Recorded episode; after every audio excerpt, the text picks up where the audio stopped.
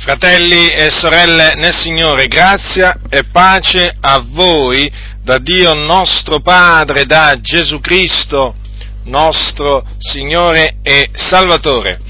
Oggi voglio esortarvi a fare delle cose che è indispensabile fare per rimanere uniti al Signore fino alla fine e quindi per rimanere saldi nella fede, nella verità, fino alla fine, perché c'è stato un inizio nella nostra vita, naturalmente un inizio che è stato Dio a dettarlo, che non è dipeso da noi quindi, e naturalmente con questo, con questo inizio è iniziato un cammino, e questo cammino noi dobbiamo portarlo a termine con la grazia di Dio, con l'aiuto di Dio, fino alla fine, fratelli nel Signore. Dunque ci sono delle, delle cose che è indispensabile fare per poter giungere fino alla fine come il Signore vuole, perché i tempi sono difficili, molto difficili, la malvagità impera non solo nel mondo, ma anche in mezzo alla Chiesa, come anche la falsità, l'ipocrisia, l'indifferenza verso le cose di Dio, l'incitamento alla trasgressione, alla violazione della parola di Dio non esiste solamente nel mondo tra quelli di fuori, ma purtroppo anche in mezzo a quelli di dentro. In una maniera o nell'altra oggi il popolo di Dio non viene spronato, esortato a santificarsi, ma a corrompersi e questo viene fatto appunto con l'astuzia. Lo ribadisco, con l'astuzia, perché esistono individui in mezzo alla Chiesa che per mezzo della frode, per mezzo delle arti seduttrici dell'errore riescono a portare il popolo di Dio piano, piano, piano, piano, piano, piano, a trasgredire la parola di Dio e quindi a non fare la volontà di Dio. E dunque questo naturalmente che vi dirò, ve lo dirò in base anche alla mia esperienza personale, perché considerando la mia vita, eh, soprattutto diciamo la mia vita in Cristo, posso dire veramente che queste sono le cose che facendole mi hanno impedito di, che io cadessi vittima di inganni satanici, che io cadessi vittima di impostori, che io appunto, ehm, diciamo, hanno evitato che io entrassi in un sistema perverso dove veramente regna la perversione e non il timore di Dio, e mi riferisco al sistema denominazionale eh, delle chiese, che è un sistema perverso, non è stato ordinato da Dio, ma è voluto dagli uomini, e naturalmente per, crea- diciamo, per degli interessi personali, per degli interessi di gruppo, ma certamente non per ciò che è di Cristo. E dunque, in base anche alla mia esperienza e naturalmente considerando quello che dice la Bibbia, sono arrivato a questa conclusione. Innanzitutto bisogna vegliare, fratelli nel Signore. Dice l'Apostolo Pietro, infatti, al capitolo 5 di Primo Pietro, siate sobri, vegliate.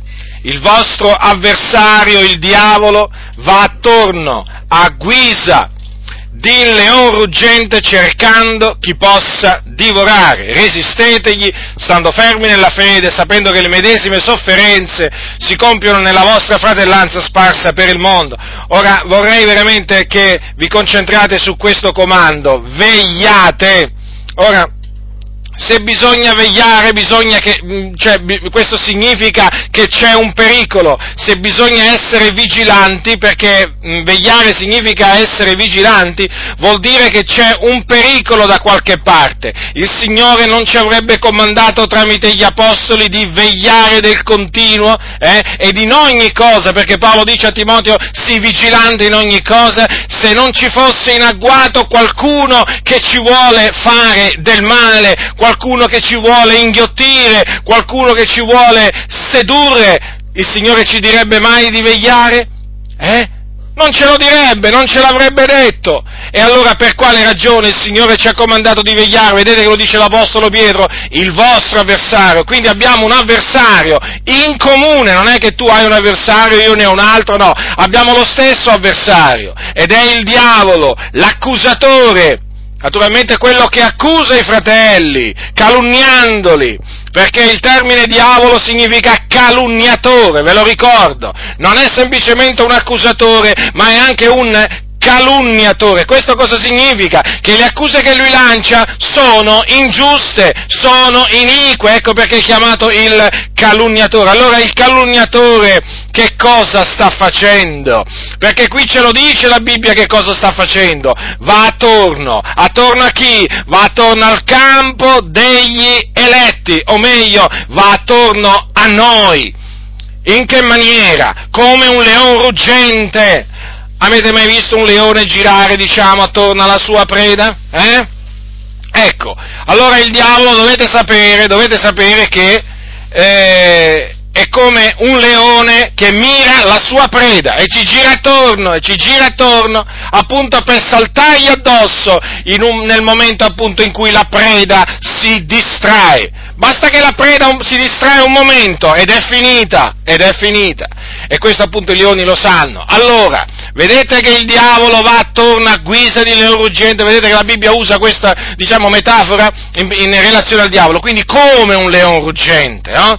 E chiaramente con un proposito questo va attorno a noi, cercando chi possa divorare. Quindi è proprio l'avversario, è proprio il nostro avversario che cerca il nostro male, infatti cerca di distruggerci, non ci vuole bene, non ci ama, ci odia, ci vuole distruggere, vuole distruggere la nostra fede, vuole distruggere il nostro rapporto con il Signore, innanzitutto, vuole farci sviare dalla fede, vuole farci sviare dalla verità, vuole farci in definitiva apostatare dalla fede. E naturalmente di chi si usa? Non pensate che il diavolo si usa solo naturalmente dei cardinali, dei preti, dei sacerdoti? Eh, naturalmente è troppo facile, è troppo facile giungere a questa conclusione. Certamente, certamente il Dio, il, il, certamente il nemico e chiaramente si usa della Chiesa Cattolica Romana, è evidente questo, per sedurre le persone, ma qui naturalmente c'è un pericolo interno nella Chiesa, fratelli nel Signore. Qui stiamo parlando di un pericolo pericolo interno nella Chiesa.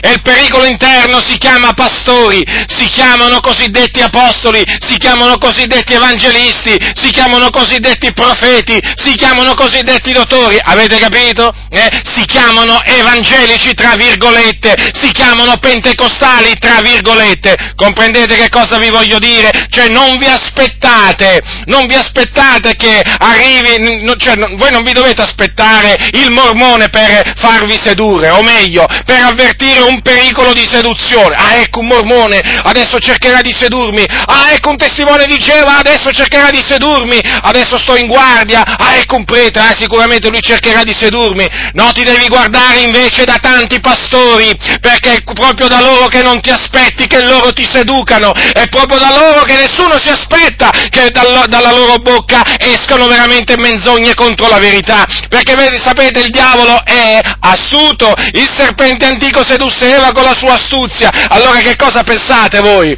Che cosa pensate che lui non abbia, diciamo, adottato delle strategie? Eh? Certo che le ha adottate, ha fatto i suoi calcoli, chiaramente ha esaminato la situazione e allora cerca di naturalmente sedurre il popolo di Dio tramite i conduttori e quindi il, il, bersa- il suo primo bersaglio sono i conduttori. Una volta acchiappati i conduttori è molto facile appunto condurre il popolo di Dio per sentieri storti, per sentieri perversi, per incitarli e portarli alla ribellione contro Dio. E dunque quello che io vi esorto a fare, fratelli del Signore, è a stare attenti, più che dai cattolici romani, più che dai testimoni di Geova, più che dai mormoni, più che dal, dal New Age e da tante altre, diciamo, diavolerie, vi esorto a stare in guardia invece proprio in mezzo alla Chiesa da quelli che si dicono ministri di Dio, ministri dell'Evangelo, perché oggi il pericolo maggiore viene dall'interno, viene dai pulpiti delle comunità evangeliche, è lì che s'annida la ribellione ribellione, è lì che s'annidano gli operai fraudolenti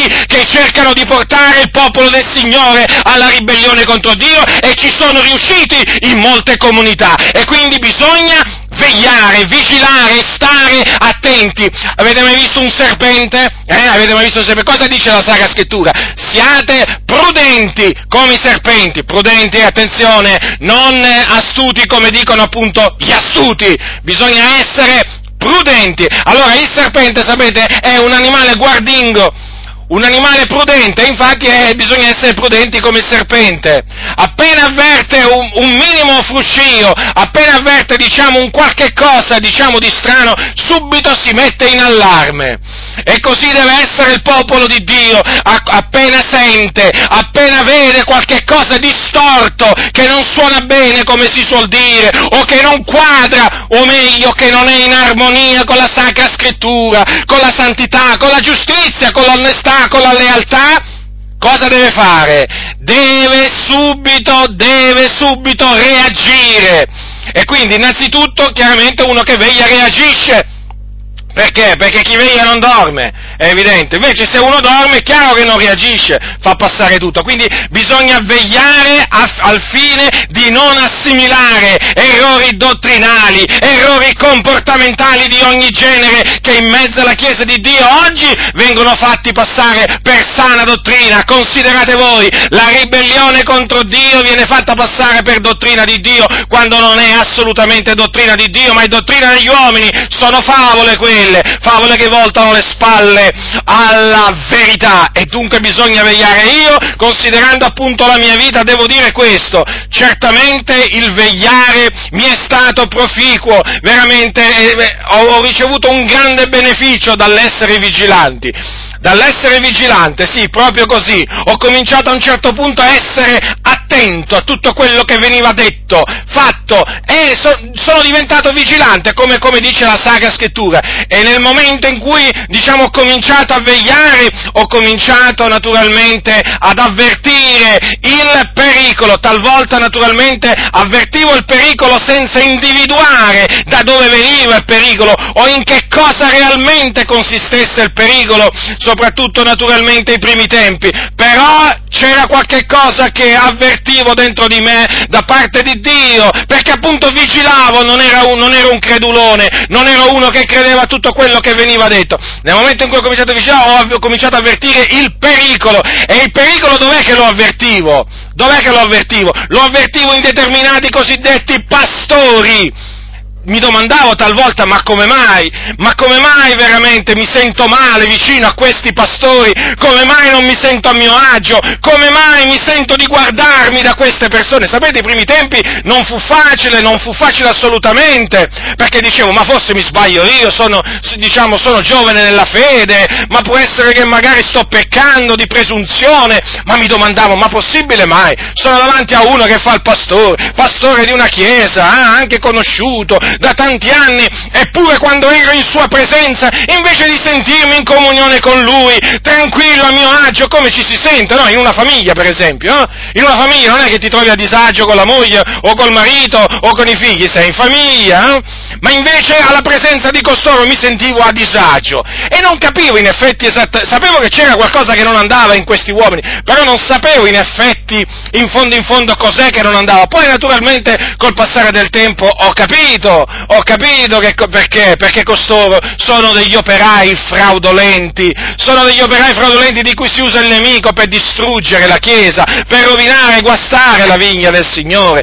Ed ecco perché appunto quando ho cominciato a vegliare ho cominciato veramente a stare, a stare attento e stando attento ho cominciato a notare e a sentire storture. Vedi? È nel momento che cominci a vegliare che cominci a vedere e a sentire le storture, non prima. Fino a che dormi, fratello, non le sentirai le storture, non le vedrai le cose perverse, non le sentirai, eh, sarà, come, sarà come se niente fosse. Ma nel momento in cui dici da questo momento comincio a vegliare, comincio a essere vigilante, eh, allora comincerai veramente, comincerai a vedere una grande differenza, perché comincerai ad avvertire il pericolo, comincerai ad avvertire avvertire il pericolo e il pericolo s'annida dietro i pulpiti delle chiese evangeliche. Lo ribadisco questi perché è lì è lì, è da lì appunto che parte la seduzione del popolo del Signore, perché oggi c'è questa ribellione veramente ormai, veramente diffusa, diffusa proprio veramente ormai in qualsiasi comunità. C'è una ribellione in atto, c'è una ribellione in atto contro la parola di Dio, fratelli del Signore, contro la Bibbia. Ma chi è che la fomenta questa ribellione se non i falsi ministri del Vangelo, i cattivi operai che ci sono in mezzo alla Chiesa? Ma è possibile che uno che serve il Signore incita la Chiesa a ribellarsi ai comandamenti del Signore? Ma che servo è? Ma che servo del Signore è? Uno che incita il popolo a ribellarsi ai comandamenti del suo padrone, di cui, lui dice essere servo. No, evidentemente c'è qualcosa che non va, non quadra, dicono nel mondo, no? C'è qualcosa che non quadra, certo, perché se tu sei, servo di, sei un servo di Dio, incita oss- gli altri a osservare i comandamenti di Dio e si rammarica se i comandamenti di Dio non vengono osservati, comprendete? Si rattrista, non è che si rallegra e non dà dello stolto dell'insensata chi osserva i comandamenti di Dio. Eh? Un vero servo del Signore non agisce così. Ecco perché vi dico, badate molto bene, vegliate fratelli, vegliate perché il diavolo si è impossessato di tanti pulpiti nelle comunità evangeliche di tutto il mondo, grandi, piccoli, medi, non importa. Sappiate veramente che oramai il pericolo voi lo dovete, lo, ve lo dovete aspettare, ve lo dico in questa maniera, da dietro il pulpito, da lì ve lo dovete aspettare, non ve lo aspettate dall'uomo vestito di bianco quando appunto, appunto diciamo, si, eh, si affaccia a quella finestra, diciamo, ehm, su, su, sulla cosiddetta piazza di San Pietro. Non ve l'aspettate da lui, ah, datemi retta, perché è molto facile dire, ah ecco il seduttore, ah ecco un seduttore, no, ve lo dovete aspettare la domenica, la domenica dai pulpiti dalle chiese evangeliche. Sì, sì, sì, sì, sì, sì, sì, di questi locali di culto, ecco.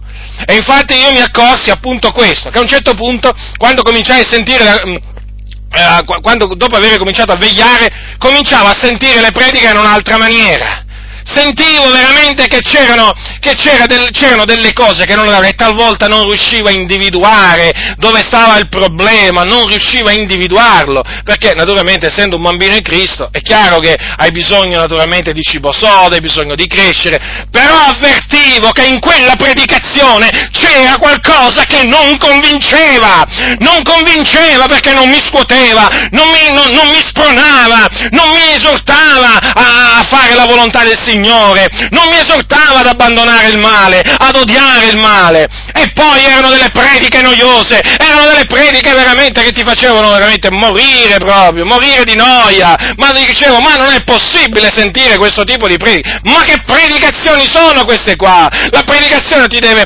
do, dovrebbe riscaldare il cuore veramente, ma dovrebbe infiammarti veramente di zelo per la parola di Dio, per la verità, per la giustizia, per il regno di Dio ma questi fanno addormentare, a me mi facevano addormentare, che fatica a seguirli, che fatica, che fatica! E allora mi domandavo, ma, ma, che modo di predicare è questo? E in effetti, diciamo, da lì chiaramente poi, eh, pregando e facendo altre cose, è chiaro che poi il quadro, il quadro nella mia diciamo, eh, si è, diciamo, si è, come dice, si è completato, è evidente questo.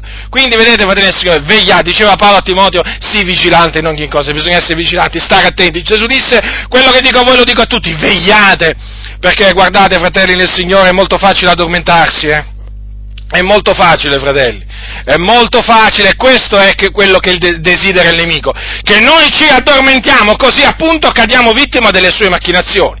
Ma voglio dire, ma una persona che naturalmente è nel bersaglio, diciamo nel mirino dell'avversario, è evidente che se si addormenta è la fine, eh? È la fine, si cade nel laccio del diavolo, fratelli. Veramente si, com- si, cominciano a fare poi a dire cose storte, a non finire, sempre peggiori, perché poi si va peggiorando, fino a diventare peggio di quando si era nel mondo, fratelli. Oggi è triste dirlo, ma ci sono tanti che si dicono credenti, che sono diventati, una volta che hanno aderito a certe chiese, peggio, peggio, peggio di quando erano nel mondo. Persone che non avevano vizi, che quando hanno cominciato a frequentare il gruppo giovanile, si sono viziati queste comunità, persone che, vi, vi, faccio un esempio, persone che non andavano al mare perché si vergognavano, hanno cominciato a frequentare certe chiese evangeliche e sapete che è successo? E sapete che è successo? Gli hanno detto, ma vieni con noi, tutto è puro per quelli che sono puri. Ma quale senso del pudore? Per questa gente non esiste il senso del pudore. Sono fanatici, sono bigotti, sono integralisti, quelli che ancora hanno il senso del pudore. No, a loro gli scivola tutto addosso. A loro gli scivola tutto addosso. Ma io a dire la verità non vedo che gli scivola tutto addosso. Li vedo pieni di fango, zozzi, sporchi, veramente, pieni di iniquità. Altro che gli scivola tutto addosso. Ma che gli scivola scivola tutto addosso, loro dovrebbero dire, sai, noi siamo forti, ma quali forti, ma quali forti, siete dei moribondi, quali forti, quali forti, vi credete forti, ma siete dei moribondi, caduti veramente, veramente, vittima degli inganni satanici, comprendete dunque che cosa sta succedendo? Succede, sta succedendo proprio questo, proprio quello che il nemico vuole, perché lui va attorno cercando chi possa divorare, eh sì, e molti sono caduti vittima del nemico, bisogna dire le cose come stanno, fratelli nel Signore, a partire da tanti pastori, a partire da tanti pastori che non parlano da parte di Dio, ma parlano da parte del nemico. Perché solo il nemico può incitare il popolo a ribellarsi ai comandamenti del Signore, a disprezzare la parola di Dio. Come qualcuno dirà, ma cosa stai dicendo? I pastori esortano a disprezzare la parola di Dio.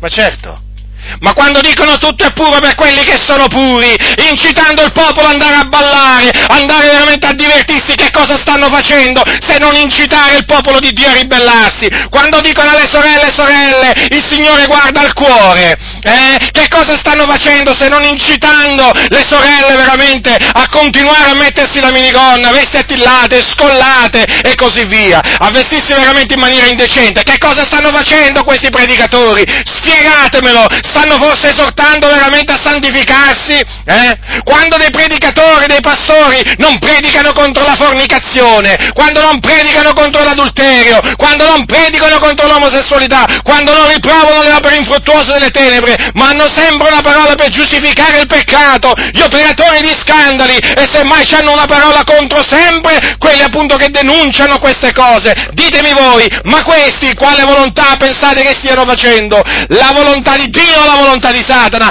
sicuramente stanno facendo la volontà di Satana. Questo è sicuro, perché lui è l'avversario. Lui è l'avversario! Fratelli, vegliate e pregate, pregate. Questo è importante, fratelli del Signore. Quindi, oltre ad essere vigilanti, bisogna pregare. Diceva l'Apostolo Paolo, non cessate mai di pregare. Comprendete? È importante tenersi in comunione col Signore, pregandolo, invocandolo, abbondando in azioni di grazie. E naturalmente nella preghiera, chiaramente, nella preghiera bisogna pregare, bisogna intercedere, intercedere naturalmente non solo per noi, è chiaro questo, ma per i nostri fratelli. E imparare a pregare come imparavano gli apostoli prendete le, per imparare a, a, pregare come facevano gli apostoli, prendete le preghiere dell'apostolo Paolo, comunque che Paolo e i suoi collaboratori innalzavano a Dio. Andate per esempio nella lettera ai Colossesi, andate nella lettera ai, ehm, ai Filippesi, in quella agli Efesini, ecco, leggete le preghiere dell'Apostolo Paolo e innalzate a Dio con fede, con fede le stesse identiche preghiere, perché sono preghiere quelle, diciamo, che sono in accordo con la volontà del Signore, con la volontà, con la volontà del Signore.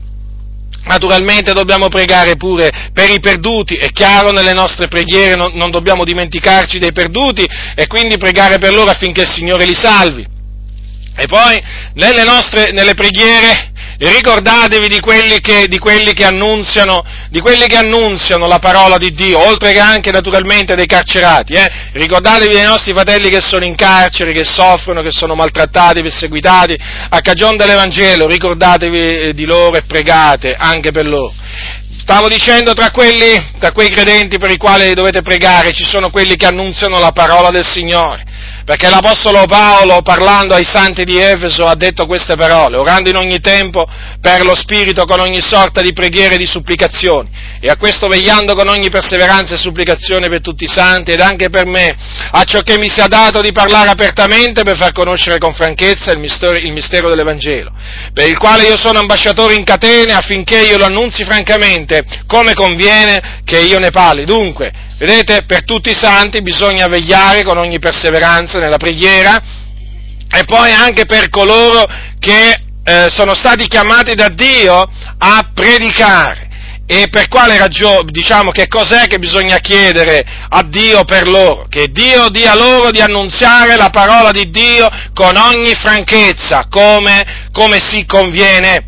E quindi senza discorsi persuasivi di sapienza umana, senza la sapienza umana, comprendete?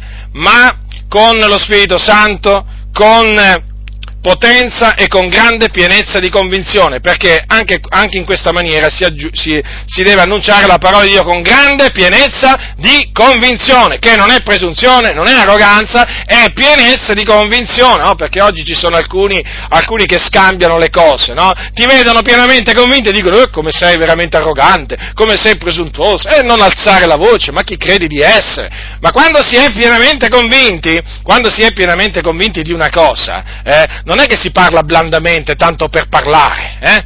non è che si recita, eh? qui nessuno recita, qui si predica la parola del Signore e la parola di Dio va annunziata con gran pienezza di convinzione affinché chi sente capisca, capisca che chi gli sta parlando è pienamente convinto delle cose che dice e non è un ciarlatano, non è uno che parla tanto per parlare, non è un attore che sta recitando è la predica domenicale, non è assolutamente, diciamo, da annoverarsi tra costoro, ma è uno perché è pienamente convinto e si sente, certo, si sente la grande la pienezza di convinzione, come anche si sente naturalmente chi non è convinto di quello che dice.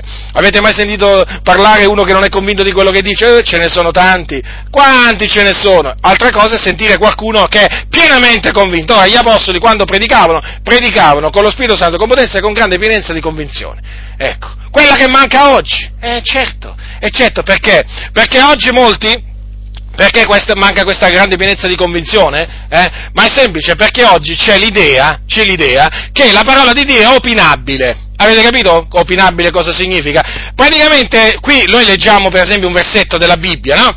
E arrivano appunto questi che hanno, diciamo, questi esegeti, chiamiamoli così, e dicono, vabbè, ma tu dici così, ma questo è opinabile, fratello, come è opinabile? Questo è il comandamento del Signore, adesso i comandamenti del Signore diventano opinabili, ma è come dire che la legge dello Stato è opinabile, è come dire che pagare le tasse è, è, è, è opinabile, beh, c'è scritto di pagare le tasse, sì, vabbè, ho capito, ma vai a dire, vai a dire a un esattore di tasse, vai a dire alla Guardia di Finanze, eh, vabbè, ma scusi, eh, ma qui è opinabile, secondo lei bisogna pagare le tasse, ma bisogna vedere cosa cosa vuole dire il legislatore? Ma come ti dice il finanziere? Ma lei non lo legge qua, qua bisogna pagare tot su tot.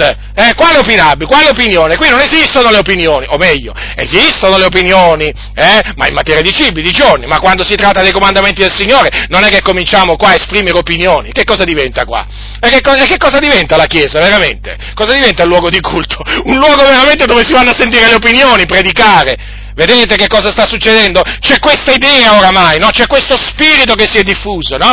Praticamente dell'opinabilità no? dei comandamenti del Signore. E quindi chi parla della, diciamo, di quello che sta scritto si guarda bene, si guarda bene dall'essere pienamente convinto o da sembrare pienamente convinto, perché potrebbe essere accusato di essere settario, di essere un integralista, un fondamentalista, un talebano come li chiamano oggi, perché si sono inventati pure questa espressione, nei confronti di coloro che sono pienamente convinti di quello che sta scritto scritto e leggono in questa maniera e predicano in questa maniera. E quindi manca la pienezza di convinzione, manca la pienezza di convinzione, come se manca la pienezza di convinzione e tutti oramai tutti oramai se ne sono accorti, certo, è gente instabile questa, è gente che non è convinta di quello che dice, non c'è peggior veramente predicatore di uno che non è convinto di quello che dice, ma vi rendete conto? C'è gente dietro i pulpiti che non è convinto di quello che legge, non è convinto, e con quale, e con quale convinzione può, può, parlare una persona del genere? Ma spiegatemelo, manca la pienezza di convinzione anche perché molti pastori non credono a quello che sta scritto nella Bibbia, o meglio non credono a tutto quello che sta scritto nella Bibbia. E quindi? Vi rendete conto che cosa sta succedendo? Il nemico proprio è entrato, eh? Il nemico proprio è entrato e ha portato devastazione. Allora vi stavo dicendo appunto che una delle cose che eh, bisogna chiedere, al Signore è questo, che dia appunto ai suoi servi di predicare con ogni franchezza, come si conviene, perché appunto l'Evangelo va predicato, va predicato come, diciamo, in una, in una, certa maniera, infatti come si conviene, no? non è che diciamo, può essere predicato in una maniera e poi in un'altra, no, deve essere predicato come si conviene, quindi ve lo ripeto come va, come va predicato, con lo Spirito Santo, con la potenza, con potenza e con gran pienezza di convinzione. Io non, diciamo, non, non, non conosco diciamo, altre maniere, non ne conosco, non conosco recitazioni, non conosco predicazioni fatte diciamo, eh, recitando, non conosco predicazioni fatte tramite scene teatrali, non le conosco queste cose, sono cose estranee, nel senso le conosco perché naturalmente so che esistono, ma naturalmente non hanno attecchito nella mia vita, non mi interessano, è diciamo spazzatura e appunto sono cose appunto che non, non, devono, non devono, essere assimilate eh, dalla, dalla, Chiesa. La Chiesa deve assimilare solo quello che sta scritto, tutto il resto lo deve veramente, lo deve veramente rigettare. Quindi bisogna vegliare in preghiera e essere perseveranti nella preghiera. Questo è fondamentale, fratelli del Signore, perché Dio ci vuole perseveranti nella preghiera. Non è che uno prega un giorno e poi non, prega più. No, bisogna continuare a pregare. Bisogna, fratelli, continuare a pregare, insistere presso il trono di Dio, chiedendo appunto al Signore quello che poi Dio ti mette in cuore, eh, in cuore di chiedere. Ma bisogna essere perseveranti. Infatti, vedete, c'è questo comando no? di non eh, cessare mai mai eh, di pregare, perché c'è scritto, anche qui ci sarà una ragione. Vedete, quando si prega si rimane in comunione col Signore hm? e diciamo nel pregare si impara, una delle cose che si impara quando si prega e ehm, diciamo si impara a discernere la voce del Signore. Questo, sì, questa è una delle cose che si impara, eh, si impara pregando. E Infatti, vedete, Gesù ha detto vegliate e pregate, eh? quando, quando mise, mm, diciamo, parlò ai suoi discepoli, disse loro vegliate e pregate. Tut- le due cose, fratelli, sono inseparabili. Bisogna vegliare e bisogna anche pregare. Avete notato però che bisogna, il vegliare viene prima, eh? Il vegliare viene prima, eh certo, perché se tu ti addormenti, poi a che serve la tua preghiera? Voglio dire, sei uno che dorme che prega, comprendi? Invece noi non siamo di quelli che dormiamo, non siamo di quelli che dormiamo, anzi stiamo attenti, stiamo attenti veramente a non cadere in un profondo sonno, stiamo attenti a non addormentarci, stiamo molto attenti perché ci sono quelli, ci sono quelli che fanno di tutto per addormentare la Chiesa, eh? loro, le sono chiamati le arti seduttrici dell'errore, sanno veramente come addormentare l'uditorio spiritualmente, fratelli, stiamo parlando di un dormire spirituale. Perché la persona chiaramente fisicamente, fisicamente è lì, chiaramente che tu la vedi, che parla, che, che ragiona, che si muove, però a livello spirituale è una persona che dorme. Eh? E quando una persona dorme non si rende conto di quello che in effetti avviene realmente, atto- realmente attor- attorno a sé. È vero, no?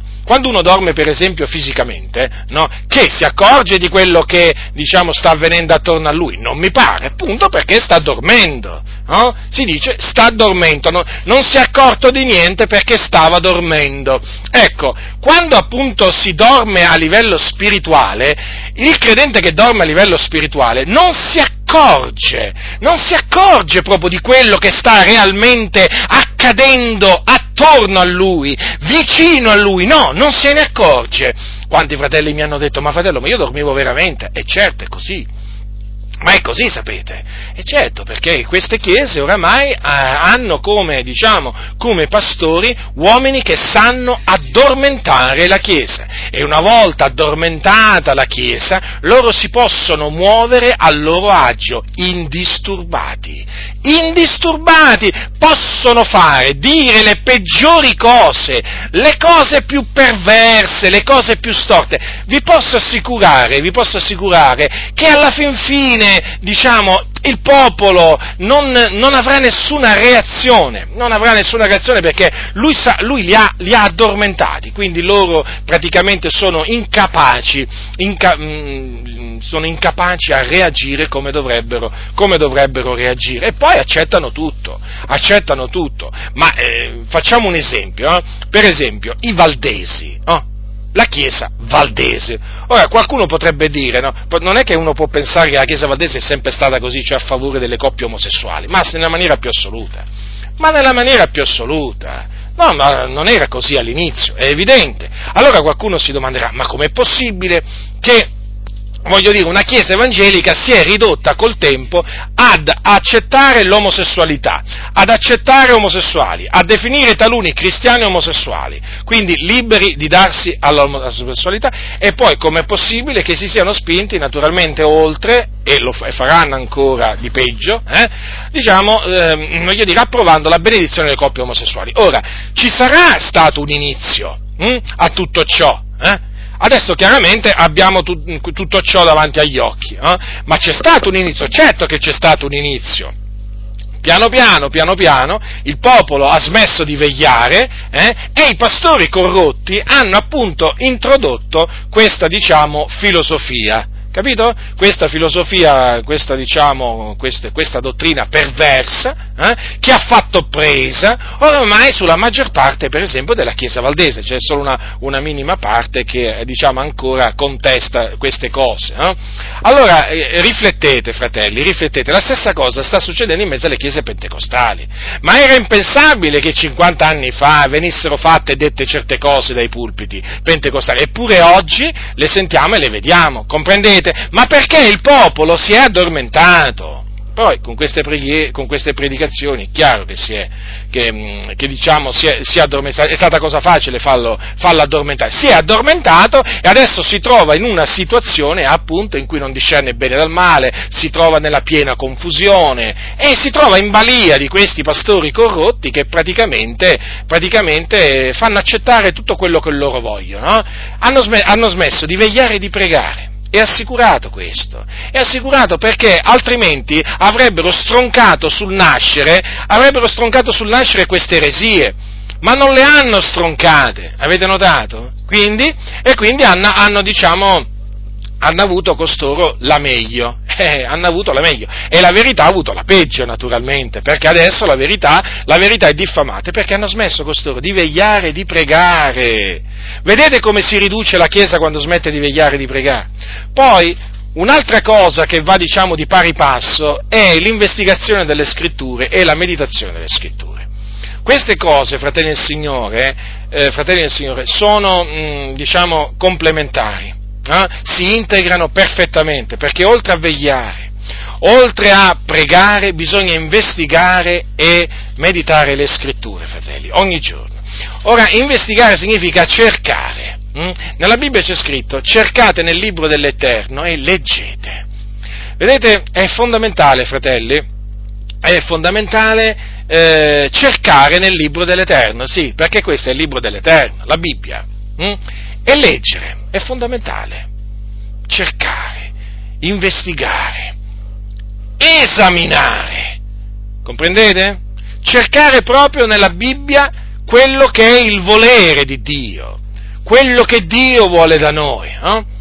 Eh, e, poi e poi naturalmente meditare, meditare su quello che si investiga, meditare, quindi pensarci, ripensarci, collegare le varie cose che si leggono nella Bibbia in merito ad un preciso argomento, comprendete? Meditare. Ora, questo è fondamentale, se non si fa questo, fratelli, se non si fa questo, ci si allontana, ci si allontana dalla parola del Signore, ci si allontana dalla parola di Dio e si volgono le, le, le orecchie poi alle favole poi alle dottrine degli uomini che voltano le spalle alla verità. E questo è avvenuto, e questo sta avvenendo. E dunque si comincia a camminare nelle tenebre, perché quando si comincia a dare retta alle favole si, eh, e, e alle dottrine degli uomini che voltano le spalle alla verità, fratelli, si comincia a camminare nelle tenebre.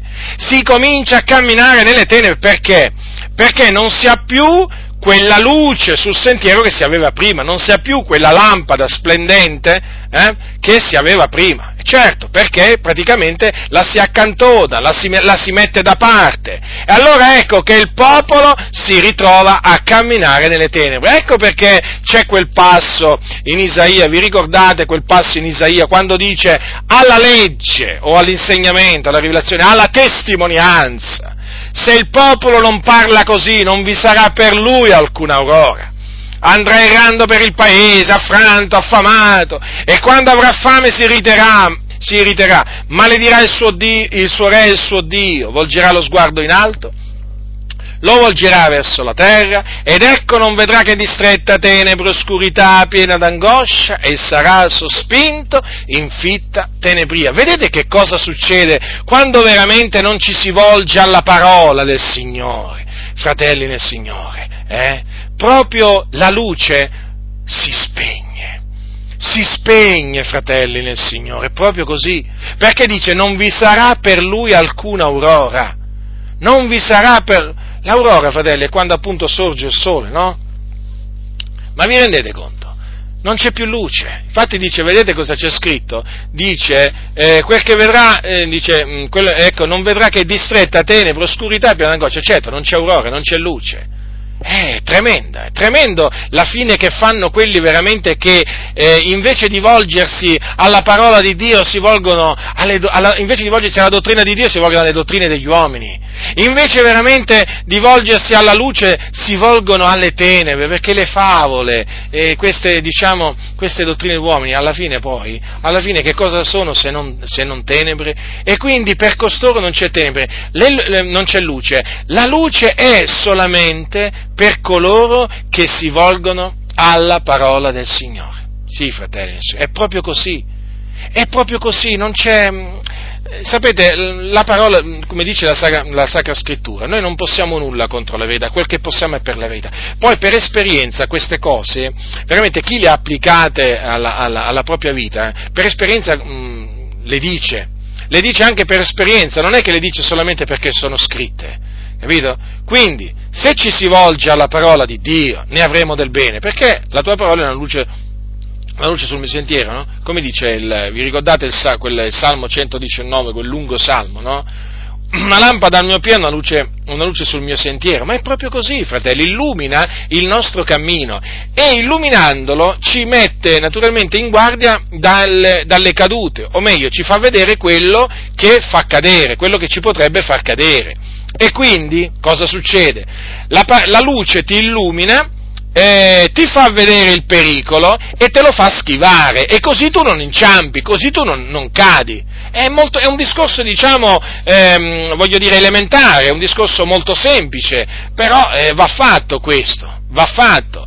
Vedete dunque, fratelli del Signore, come, vedete cosa diceva il, il, salmista? Come renderà il giovane la sua via pura? Col badare ad essa secondo la tua parola. Quindi, per rendere la propria, la propria, via una via pura, una via santa, una via giusta, una via buona, bisogna attenersi alla parola del Signore.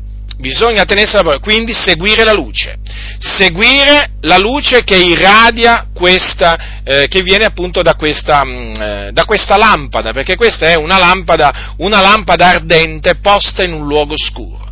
Se tu, se tu ti fai veramente, ti metti veramente, eh, come voglio dire, con questa lampada, vicino a questa lampada, stai tranquillo, stai tranquillo che non cadrai, non ti smarrirai, ma se tu questa lampada la spegni o la metti da parte e veramente ti volgi ad altro, beh, ti posso assicurare che veramente cadrai nelle tenebre più fitte, nelle tenebre più fitte, e la cosa triste è che dopo penserai di essere ancora nella luce, perché poi è questo l'inganno satanico, no? che fa credere alle, alle, persone sviate, alle persone che sono veramente, eh, che camminano nelle tenebre, gli fa credere che sono nella luce. E questo diciamo anche di cui uno poi ci si accorge, ma com'è possibile uno dice, ma non lo vede quello veramente che, che dice delle cose insensate, ma non si rende conto? No, non se ne rende conto, non se ne rende conto perché cammina nelle tenebre. Eh, quando voi parlate con quelli del mondo che sono nelle tenebre e che sentite delle cose assurde, no? ma perché parlano così? Perché loro chiaramente, eh, naturalmente non si volgono alla parola del Signore, si volgono alle favole, si volgono alla filosofia umana, comprendete? E questo sta succedendo in molte, in molte comunità. Ci sono tanti che camminano nelle tenebre e dicono di essere nella luce. Poi andate a vedere, andate a vedere e perché naturalmente potete appurare che camminano nelle tenebre? Perché questi non vanno alla parola del Signore. Questi non hanno fatto della parola di Dio diciamo, il, il, diciamo come, si, come, si, come, si, suol dire, la bussola della loro vita, va? No, nella maniera più assoluta. Loro hanno cercato altrove la guida, non la, non la cercano nella parola di Dio. E quindi è evidente poi che eh, costoro cadano, cadono vittima di ogni, ogni sorta di vento di dottrina e naturalmente di conseguenza si abbandonano alla dissolutezza, perché poi alla fine quando arrivano questi venti di dottrina arriva anche la dissolutezza, perché quando cominciano a aspirare questi venti di dottrina comincia veramente a arrivare il disordine, la concupiscenza, la mondanità, certo, perché, perché le false dottrine, una delle cose che fanno è appunto è quella di, ehm, di, permettere, di permettere, il male, no? di permettere ciò che dispiace, dispiace al Signore. Ed ecco che poi ci si ritrova locali di culto veramente veramente, eh, voglio dire, in cui la maggior parte, la maggior parte dei membri proprio si abbandonano, si abbandonano alla mondanità, alle concupiscenze del mondo, pensando di fare una cosa gradita a Dio, pensando di avere il diritto di fare quello che fanno, comprendete? Si mettono poi a dire delle cose insensate, pensando appunto di avere ragione, pensando, pensando di avere il diritto di dire quelle cose quando appunto sono proprio delle cose, delle cose insensate. Quindi investigate le scritture, questo è un comando, fratelli nel Signore, e lo dovete fare, ve ne troverete bene. Ve ne troverete bene perché, eh, perché, esaminando, investigando le scritture, fratelli del Signore, eh, riuscirete e a meditare naturalmente in esse, perché sapete che la Bibbia dice beato l'uomo, no? il cui diletto è nella legge dell'Eterno, su cui la legge mette giorno e notte, perché investigando e meditando le scritture vi accorgerete, vi accorgerete immediatamente ehm, quando sopravviene l'errore o comunque quando sopravviene qualcuno che cerca di indurvi nell'errore o lontano dalla parola di Dio. Quindi se arriva uno che vi racconta una favoletta, voi la favoletta non ci credete. Se qualcuno arriva e naturalmente vi insegna una dottrina diversa, una dottrina strana, voi naturalmente la rigetterete. Ma perché? Perché sarete di quelli che investigano le scritture e che le meditano. E eh, sapete, nella scrittura si parla di quelli di Berea. No? Cosa dice la Sacra Scrittura? Allora, eh, voi sapete che Paolo, eh, appunto, compì eh, diversi viaggi apostolici e uno questi, durante uno di questi viaggi arrivò eh, in un luogo che si chiamava eh, Berea, Berea. Dice così la Sacra Scrittura, lui naturalmente prima era stato a Tessalonica e poi ecco che arrivò a Berea. La, la Scrittura dice nel, nel, libro degli Atti degli Apostoli, questi furono più generosi, quelli di Berea, di quelli di Tessalonica, in quanto che ricevettero la parola con ogni premura, esaminando tutti i giorni le Scritture per vedere se le cose stavano così. Ora esaminiamo il comportamento, il comportamento eh, di, questi, di, questi, giudei. No? È un comportamento che viene lodato. No? che viene lodato, non viene biasimato, ma viene lodato. Infatti dice che furono più generosi di quelli di Tessalonica, quindi avevano qualche cosa in più di quelli di Tessalonica. Allora, cosa c'è scritto?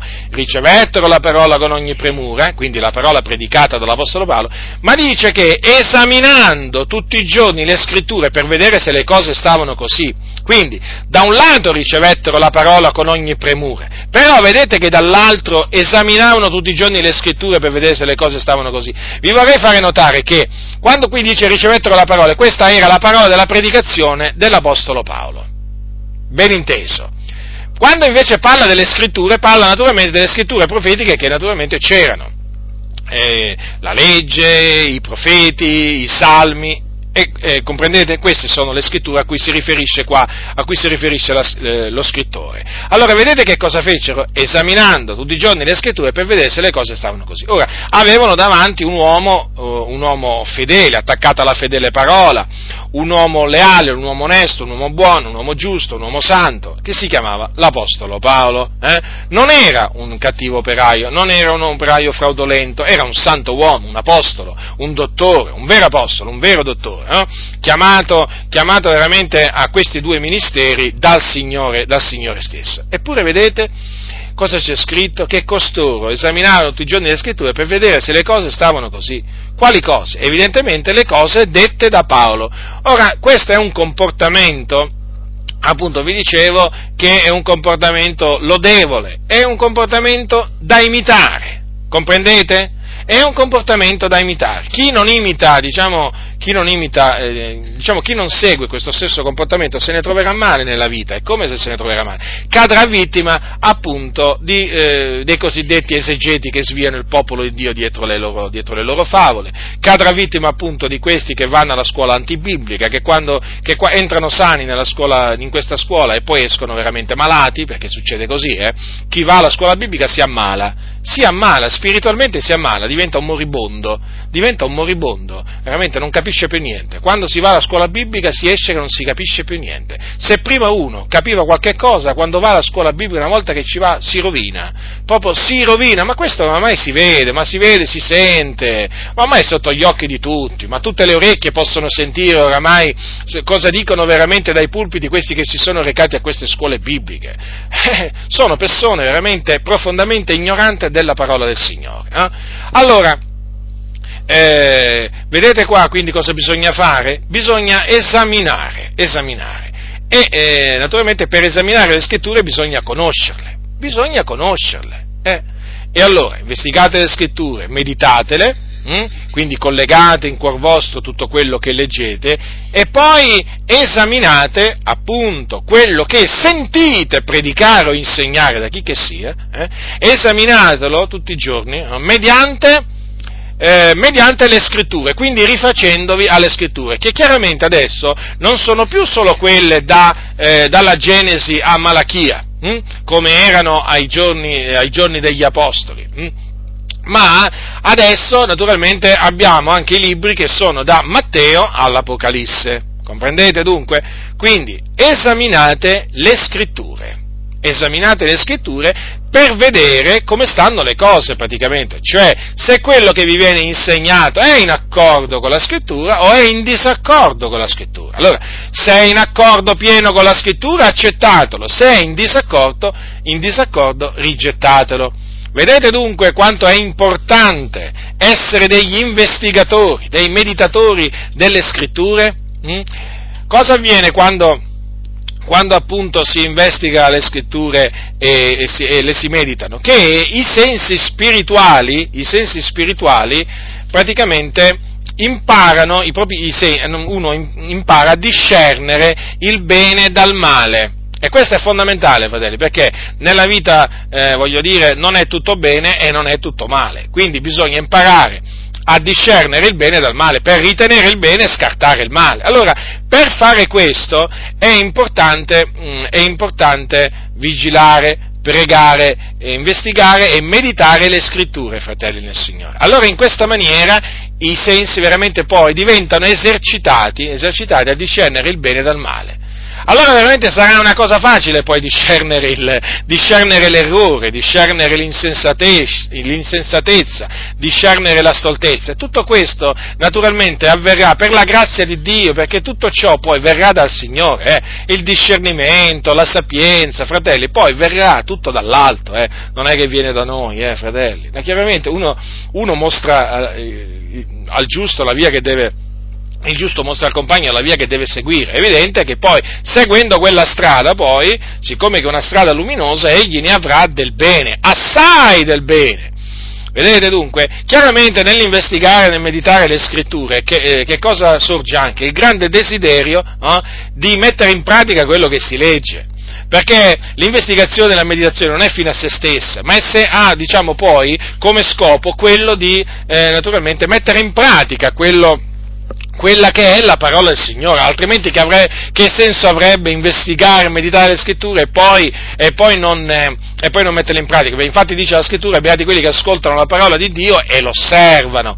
E quindi sì, investigare, sì, meditare, ma poi naturalmente tutto deve essere proteso all'osservanza della, della, parola, della parola, del Signore. È chiaro questo, i nostri piedi devono, devono correre, eh, diciamo, all'osservanza della parola parola, ci dobbiamo precipitare a osservare quello naturalmente che scopriamo nella, nella Bibbia, perché poi investigando si scoprono, si scoprono, tante cose che concernono appunto la volontà di Dio verso di noi.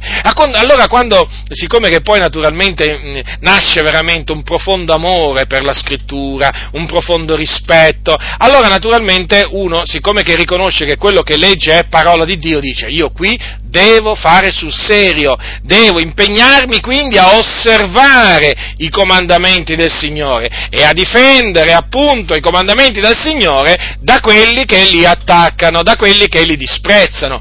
Quindi vedete, ci sarà da un lato appunto questo amore per la parola che crescerà sempre maggiormente e poi che porta proprio a osservare la parola di Dio e quindi alla santificazione fondamentale, senza la quale nessuno vedrà il Signore. E allora appunto, come vi dicevo prima, siccome che la scrittura creatura in sé, diciamo, investigando e, e meditando le scritture, i, eh, i, sensi si esercitano a discernere il bene dal male. È vero che riuscirai a discernere, eh, diciamo, la dottrina vera da quella falsa, ma riuscirai anche a, diciamo, a capire quello che devi fare e quello che non devi fare.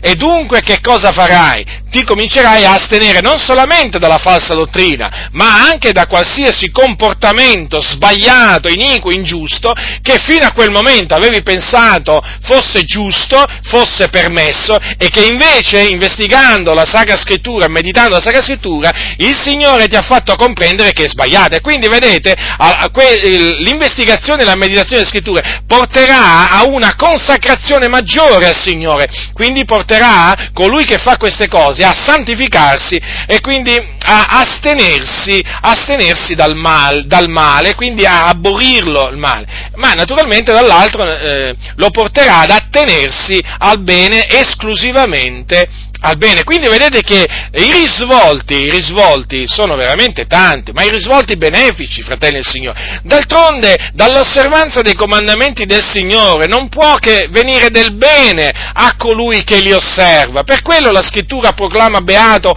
colui che ascolta la parola di Dio e l'osserva. Comprendete? Comprendete? Lo proclama beato, ti sentirai felice, ti sentirai veramente vivere una vita una vita diversa da come la vivevi prima.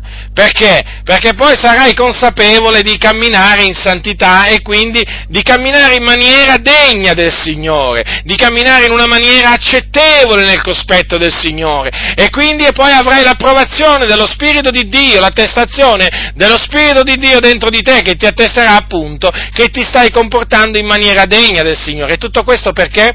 Perché avrai cominciato a vegliare, a pregare, a investigare e meditare le scritture. Capisci quanto è importante, fratello? Eh, attenersi a quello che la scrittura comanda di fare o oh, quanti risvolti. Questo l'ho visto nella mia vita, questo l'ho visto, l'ho visto nella mia vita e quindi ecco perché ho sentito, ho sentito veramente in cuore di, eh, ho avuto in cuore di, di condividere, di condividere diciamo, ehm, tutto ciò, perché nella mia, nella, nella mia, io stesso, ecco voglio dire questo, io stesso ne ho avuto un grande bene nell'applicare queste cose a me stesso, comprendete? E dunque per me è una gioia poter condividere questo, questo, con voi, al fine naturalmente di incoraggiarvi, di incoraggiarvi a, ehm, a, a progredire, a progredire sempre di più eh, e quindi naturalmente a non fermarvi, perché qui non è che ci si deve fermare, eh? voglio dire, chi già veglia, chi già prega chi, e chi già investiga in medio delle scritture, non è che si deve fermare di farlo, eh? o chi si santifica, no, deve perseverare, perseverare, perché veramente c'è bisogno di perseveranza. Chi naturalmente ancora dorme, se tu che mi ascolti invece ancora dormi, eh, eh, non preghi, non investighi le scritture, non le mediti, allora ti devi svegliare, ti devi svegliare, è ora che ti svegli, perché altrimenti rimarrai nelle tenebre, nelle tenebre più fitte. La scrittura dice risvegliati o tu che dormi, risorgi dai morti e Cristo ti inonderà di luce. Vuoi la luce? Svegliati. Eh, se no, se non ti svegli non ci sarà nessuna luce, nessuna aurora per te. Ti devi svegliare e cominciare a vegliare, ah, veglia, perché fino adesso hai dormito sonni profondi, con quel sonnifero che veramente hai preso, che ti danno la domenica, hai dormito, fratello, sorella, ascoltami, io so bene di che cosa sto parlando, io lo so bene, quello è un potente sonnifero che fa addormentare, che fa addormentare, quindi tu ti sei addormentato, eh? naturalmente hai la tua misura di colpa, non è che la colpa è solo di quelli che fanno addormentare, la colpa è anche di quelli che si lasciano addormentare, eh, ti sei fatto addormentare perché non hai, non hai vegliato. Allora svegliati, svegliati e comincia a vegliare, comincia a pregare e comincia a investigare in le scritture e vedrai che la vita, la vita, tua cambierà, cambierà in bene. Certo, non ti, non ti voglio lusingare, devi sapere che naturalmente, eh, chiaramente la tua vita ne avrà del bene perché sarai beato, ma devi sapere questo, ti aspettano tante persecuzioni, tante afflizioni. Tu dirai, e da chi? Da chi? Dai soliti?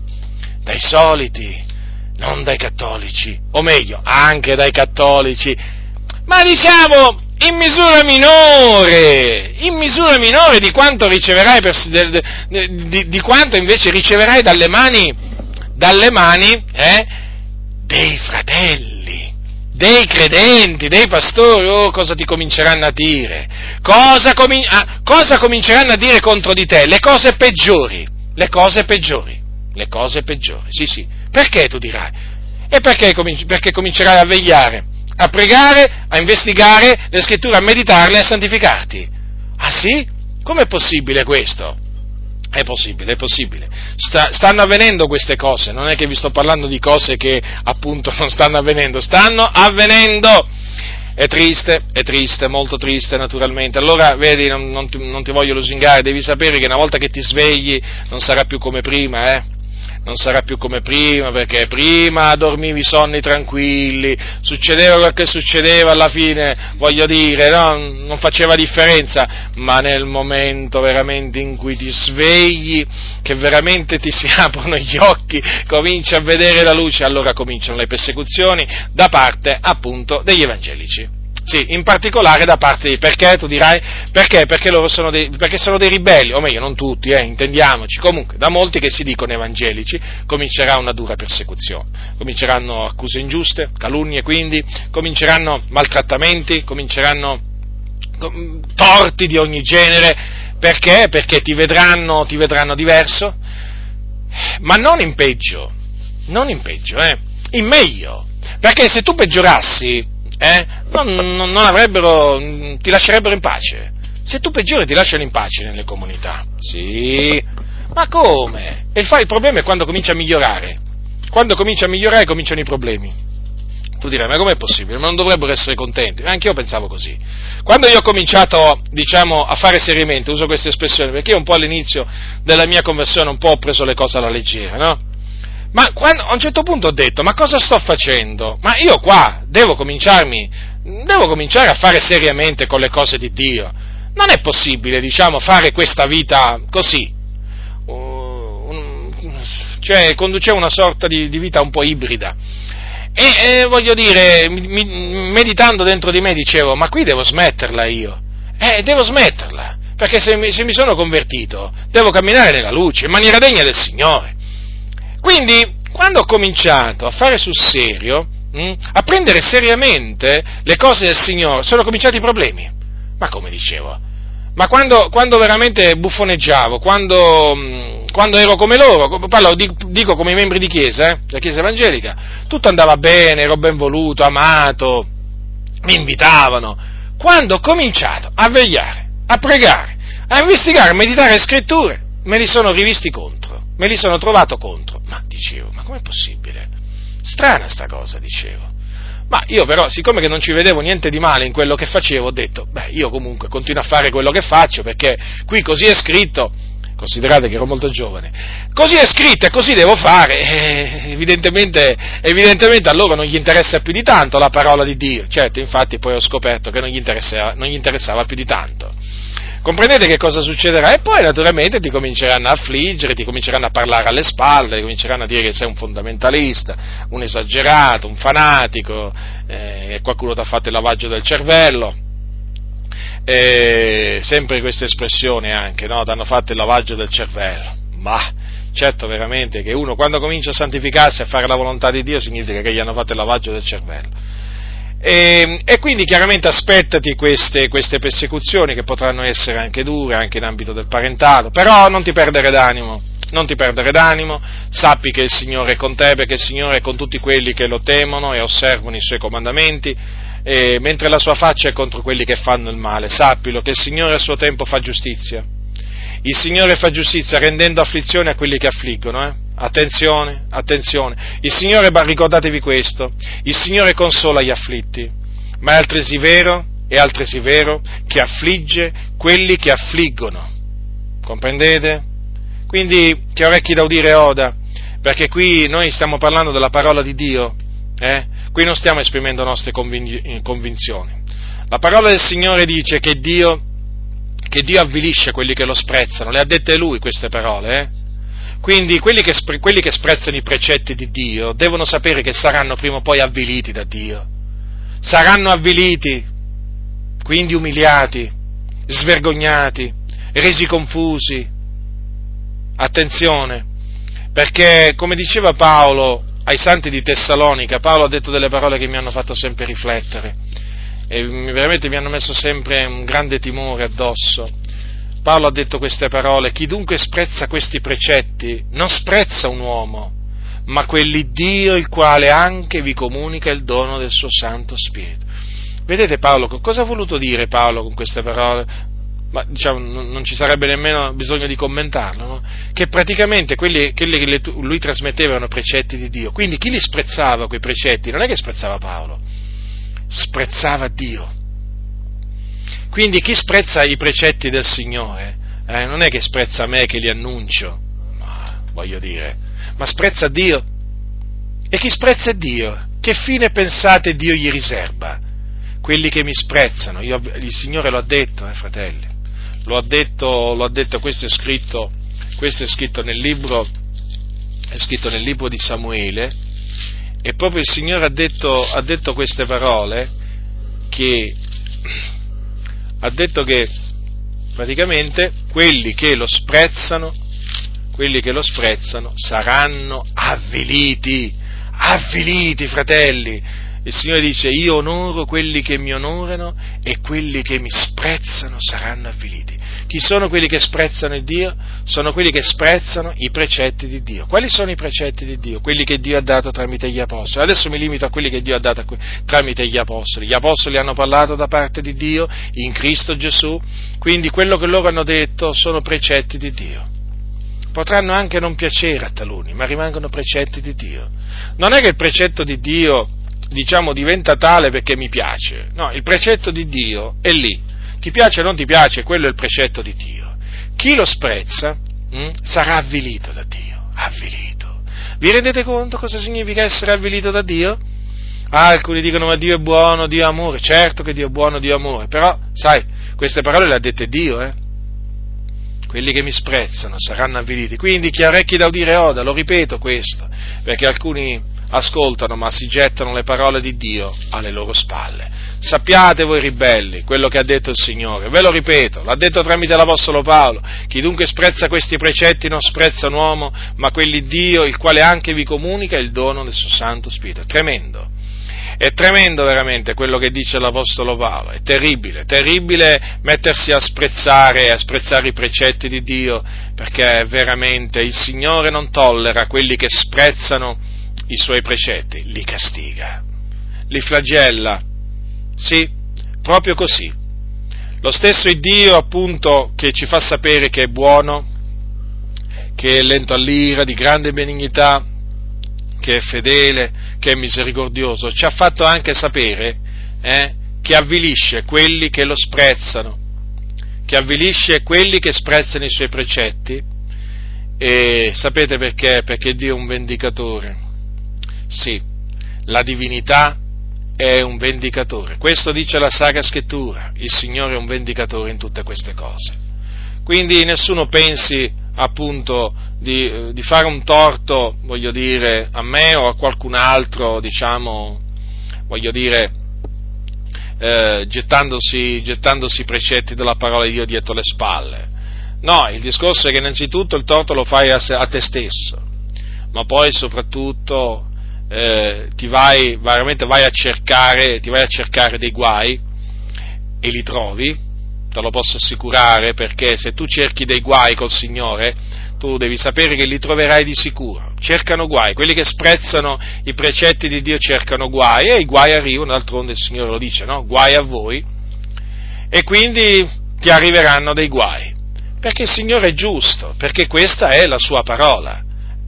D'altronde se c'è una legge c'è anche una sanzione per chi viola la legge.